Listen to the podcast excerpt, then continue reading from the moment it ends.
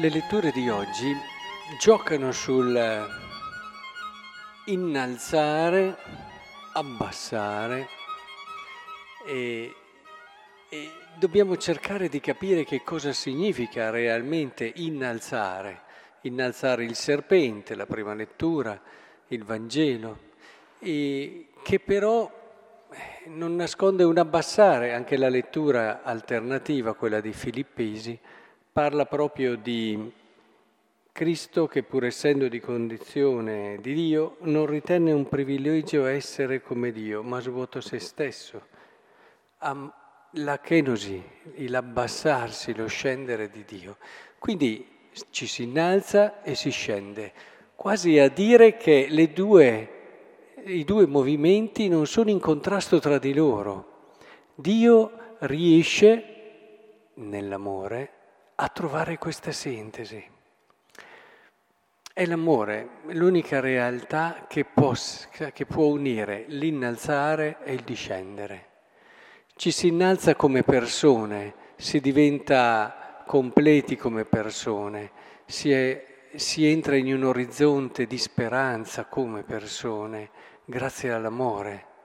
E, ehm, e, e, la gioia, quella felicità che solo l'amore ti può dare, quel compimento che solo l'amore ti può dare. Non c'è realtà che possa eh, innalzare di più la persona se non l'amore, ma l'amore si realizza abbassandosi, scendendo e scendendo verso l'altro, compatendo, patendo con l'altro entrando in quella sintonia meravigliosa che ti fa sentire l'altro come qualcosa di tuo. È molto interessante che qui si dice, come Mosè innalzò il serpente nel deserto, così bisogna che sia innalzato il figlio dell'uomo. Dio infatti, e dice subito che cosa vuol dire innalzare, Dio infatti ha tanto amato il mondo da dare il figlio unigenito. Quindi L'innalzamento è la croce, l'innalzamento è la massima offerta. La glorificazione, il Vangelo di Giovanni in questo è molto chiaro, del Signore avviene sulla croce. Lì abbiamo il punto più alto dell'uomo, dove abbiamo il punto più basso, tra virgolette, di Dio. È importante che riusciamo a comprendere questa dinamica, perché poi continua e dice, eh, perché non c'è amore più grande di chi dà il figlio, quindi siamo in questo orizzonte di amore. Dio infatti non ha mandato il figlio nel mondo per condannare il mondo, ma perché il mondo sia salvato per mezzo di lui. Ancora l'amore ancora l'amore, ancora la compassione, ancora il desiderio di salvezza, il desiderio di bene. Ecco, vorrei che oggi soprattutto ci fermassimo su questo, com'è diversa la sapienza di Dio dalla sapienza del mondo. La sapienza di Dio vede il massimo punto, il vertice più alto della persona nel, nel suo abbassarsi nel suo farsi piccola per amare. Non c'è possibilità di amare se non ti fai piccolo. Non potrai mai amare fino in fondo dando tutto te stesso senza questo abbassarti, che è stata l'esperienza di Cristo. E Dio ce l'ha fatto vedere, ce l'ha fatto vedere in concreto.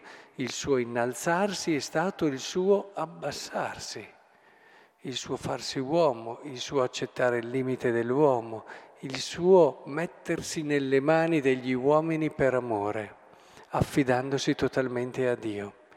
Ecco, nella giornata di oggi cerchiamo davvero di essere molto attenti a entrare in questa sapienza, cercare di, di leggere quello che ci accade con questa attenzione, sapendo che non dobbiamo andare sui rotocalchi, non dobbiamo andare a diventare famosi per essere importanti. Ci sono anime che nessuno sa che sono quasi passate dalla scena di questo mondo, eppure hanno, sono anime che sono dei giganti, dei giganti. E quando le vedremo secondo verità, eh, ci accorgeremo che sono anime straordinarie, eppure hanno saputo abbassarsi nella piccolezza propria dell'amore, hanno saputo cogliere anche le dimensioni più vere dell'amore. Sapete che l'amore si nutre soprattutto delle cose più semplici e delle cose più piccole. Sono la massima espressione, vedete sempre questo gioco tra innalzare e abbassare.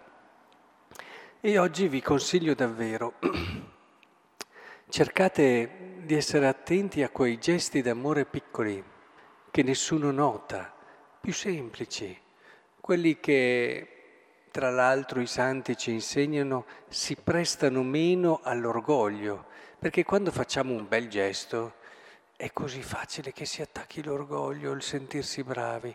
Quando invece fai un gesto d'amore semplice, piccolo, eh, rimane più libero, libero da queste contaminazioni, diciamo così. Il mondo sta in piedi non per i grandi gesti d'amore, ma per quelli piccoli, quelli quotidiani.